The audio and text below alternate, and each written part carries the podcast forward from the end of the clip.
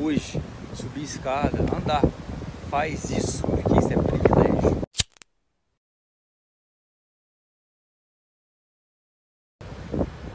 Qual a melhor atividade física do mundo? Andar. Andar.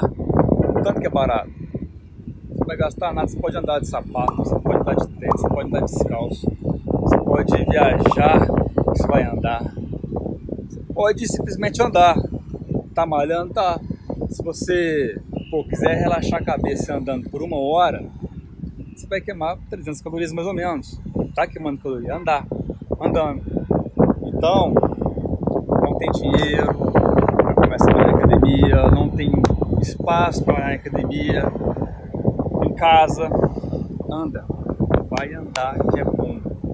É bom não, é ótimo, não é ótimo não, é o melhor, é a melhor atividade física que existe no planeta.